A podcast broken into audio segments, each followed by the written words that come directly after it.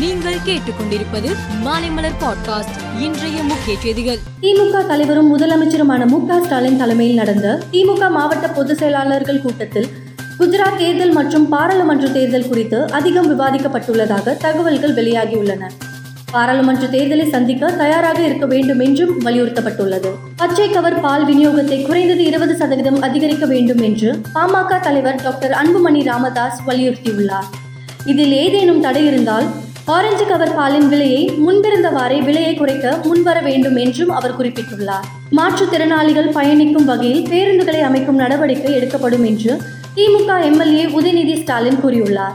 மாற்றுத்திறனாளிகளின் கோரிக்கை முதலமைச்சரின் கவனத்திற்கு கொண்டு சென்று நிறைவேற்றி கொடுக்கப்படும் என்று அவர் குறிப்பிட்டுள்ளார்.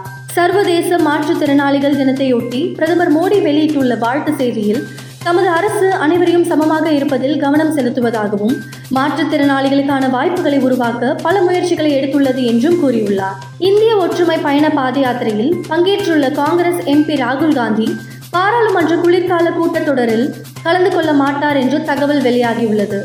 ஜெய்ராம் ரமேஷ் திக் விஜய் சிங் உள்ளிட்ட காங்கிரஸ் தலைவர்களும் பாராளுமன்ற கூட்டத்தொடரை புறக்கணிக்க முடிவு செய்துள்ளதாக கூறப்படுகிறது. இந்திய பெருங்கடல் பகுதியில் சீன கப்பல்களின் செயல்பாடுகளை உன்னிப்பாக கவனித்து வருவதாக கடற்படை தலைமை தளபதி அட்மிரல் ஹரிகுமார் தெரிவித்துள்ளார்.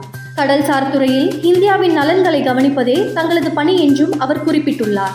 ஆப்கானிஸ்தான் தலைநகர் காபூலில் உள்ள பாகிஸ்தான் தூதரகத்தில் நிகழ்ந்த துப்பாக்கி சூட்டில் பாதுகாப்பு படை வீரர் ஒருவர் காயமடைந்தார்.